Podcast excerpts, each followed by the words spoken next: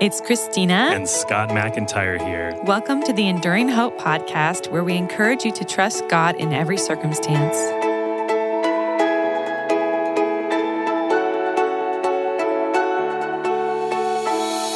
When I was 16 years old, I very clearly heard God tell me that I would marry Scott. And I don't think you were quite on board with that at the time.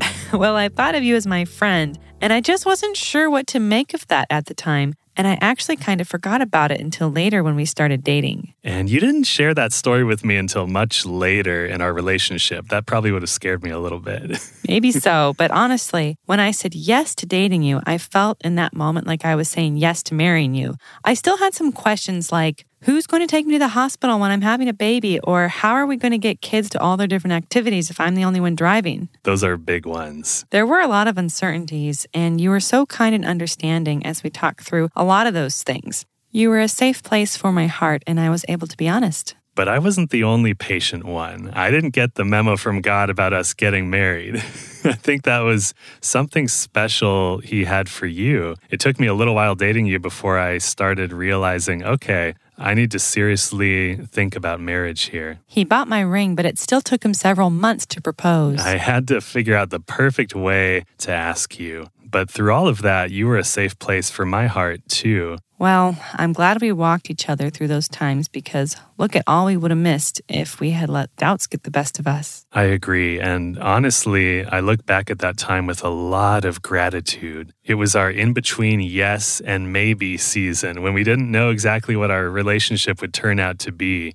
We needed a lot of reassurance from each other, but I'm so glad the needle kept moving toward yes. Mm, for sure. So, a lot of people grow up in church, but end up walking away from their faith. And when giving some of the reasons for walking away, many people include feeling like they never had a safe place to doubt. Some even say they felt shame for questioning the Christian worldview they were raised with or what the Bible teaches. That is so sad, but I can believe it. I know people who've had experiences like that. Unfortunately, those of us who follow Jesus aren't always as understanding and encouraging as he is. He has no problem with our doubts and uncertainties. No, he doesn't. Just think about those he was closest to. The disciples had so many doubts. They struggled with uncertainty about Jesus' identity, his power, even his existence after his resurrection. Through all that doubting, Jesus continually showed them love, compassion,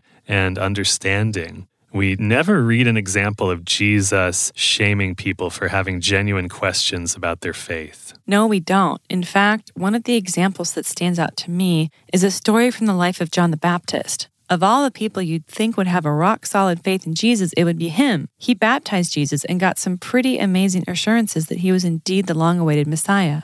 In fact, he was his own cousin. Listen to what it says in Matthew chapter 3 verses 16 to 17. And when Jesus was baptized, immediately he went up from the water, and behold, the heavens were opened to him, and he saw the Spirit of God descending like a dove and coming to rest on him.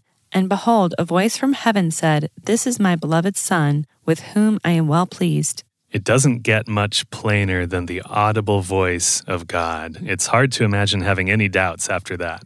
I know, but John does. A bit later, he goes through a really difficult time in his life. In fact, he's in prison and he really starts to struggle. Listen to what we read in Matthew chapter 11, verses 2 to 3. Now, when John heard in prison about the deeds of Christ, he sent word by his disciples and said to him, Are you the one who is to come, or shall we look for another? I can imagine I'd be thinking, if you're the Messiah, why don't you get me out of here? I thought you were going to come to defeat our enemies, and now look at me, a prisoner. I'm sure I would have some serious doubts too. It's encouraging to see how Jesus responds to John's friends. In verse 4 and 5, it says, And Jesus answered them, Go and tell John what you hear and see. The blind receive their sight, and the lame walk. Lepers are cleansed, and the deaf hear, and the dead are raised up, and the poor have good news preached to them. See, Jesus doesn't throw up his hands and say, That's it, I can't believe you're questioning me. No, he tells John's friends to remind him of all the evidence, including fulfilled prophecy. He understands the human condition and our need for reassurance. I love that. You know, I truly believe our doubts can become catalysts for some of our most faith bolstering studies. If we can learn to trust that God isn't disappointed in us when we have uncertainty, we can boldly confess our doubts while asking the Holy Spirit to lead us as we search for truth. And there is so much truth and evidence to be found. Yes. I want to share one more example from the Bible that encourages me when I'm walking through difficult times in my faith. It's from the story of the father who went to Jesus to get healing for his demon possessed son. After answering a few questions about his son's condition, we read this exchange in Mark chapter 9, verses 23 to 24. Jesus says to the Father, All things are possible for one who believes. Immediately the father of the child cried out and said, I believe, help my unbelief. I believe, help my unbelief. That is such a beautifully honest prayer that Jesus answered by healing his son.